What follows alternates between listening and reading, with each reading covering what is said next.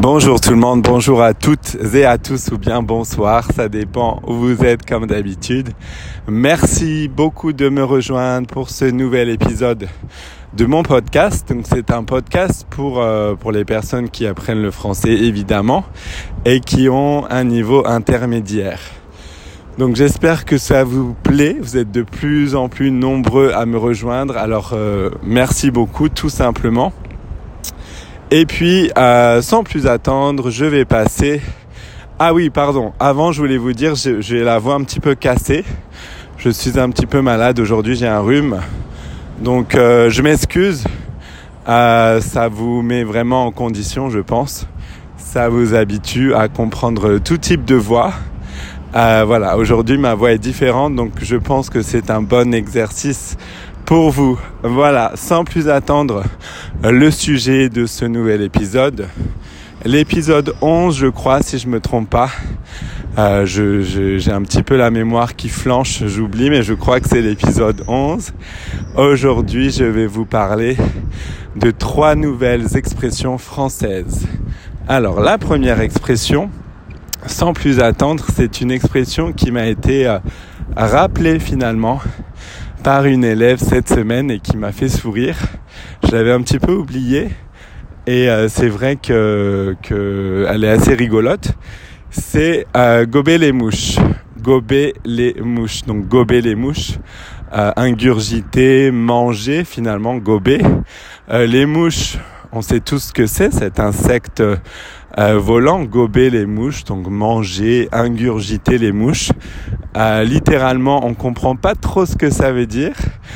Euh, donc je vais décrypter cette expression pour vous aujourd'hui. Eh bien, ça veut dire être paresseux, être feignant. Exemple en contexte, Laurent arrête de gober les mouches, ne reste pas comme ça avachi sur le canapé, arrête de gober les mouches et va euh, dehors, va faire de l'exercice, euh, va travailler, euh, va courir, va marcher, fait quelque chose, arrête de gober les mouches. Tu es paresseux, ça m'agace. Voilà, donc pour cet exemple en contexte et pour cette première expression, n'hésitez pas à commenter ou à me poser vos questions si vous en avez. Euh, j'y répondrai comme d'habitude avec grand plaisir. La deuxième expression aujourd'hui, c'est décrocher le cocotier. Décrocher le cocotier. Alors décrocher synonyme obtenir. Le cocotier, je pense que vous savez tous ce que c'est. C'est cet euh, arbre finalement qui produit des cocos. Donc c'est un arbre, un, arbre de un arbre spécifique.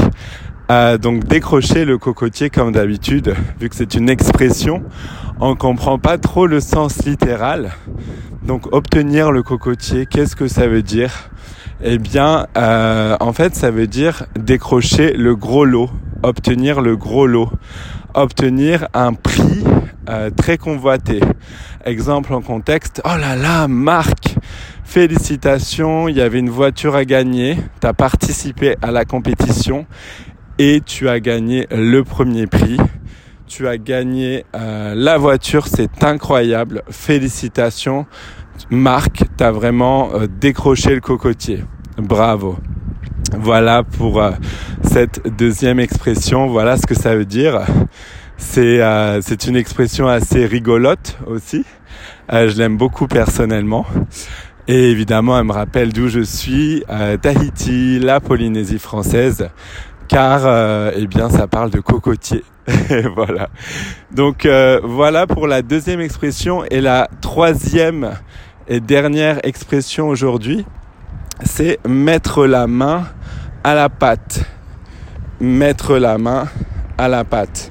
Donc mettre la main, on comprend ce que ça veut dire mais à la pâte, donc c'est P euh, accent circonflexe, donc il y a un accent circonflexe, un chapeau sur le A et ensuite TE, donc P A accent circonflexe sur le A T E, mettre la main à la pâte, littéralement comme d'habitude, on ne comprend pas vraiment ce que ça veut dire. Eh bien, ça veut dire participer au travail. Ça veut dire aider, participer. Euh, exemple en contexte. Euh, je sais moi, pas moi par exemple. Lucie, Lucie, je suis dans la cuisine. S'il te plaît, viens. Lucie, je suis dans la cuisine en train de faire un gâteau au yaourt. Je suis en train de, cuisiner. Euh, est-ce que tu peux m'aider, s'il te plaît, Lucie, à faire ce gâteau au yaourt? Est-ce que, s'il te plaît, tu peux euh, euh, t'occuper des œufs, par exemple? Est-ce que tu peux mettre la main à la pâte, s'il te plaît, Lucie? Voilà. Donc, pour cet exemple en contexte. Et voilà pour cette troisième et dernière expression. Merci beaucoup encore une fois de m'avoir écouté aujourd'hui. Euh, c'était un épisode assez court, euh, mais je voulais vous, je, tenais à vous parler de ces trois expressions aujourd'hui. Merci beaucoup, je vous dis à la semaine prochaine pour un nouvel épisode et je vous souhaite une très très bonne journée ou bien une excellente soirée. Comme d'habitude, ça dépend où vous êtes. Merci, au revoir et à très bientôt.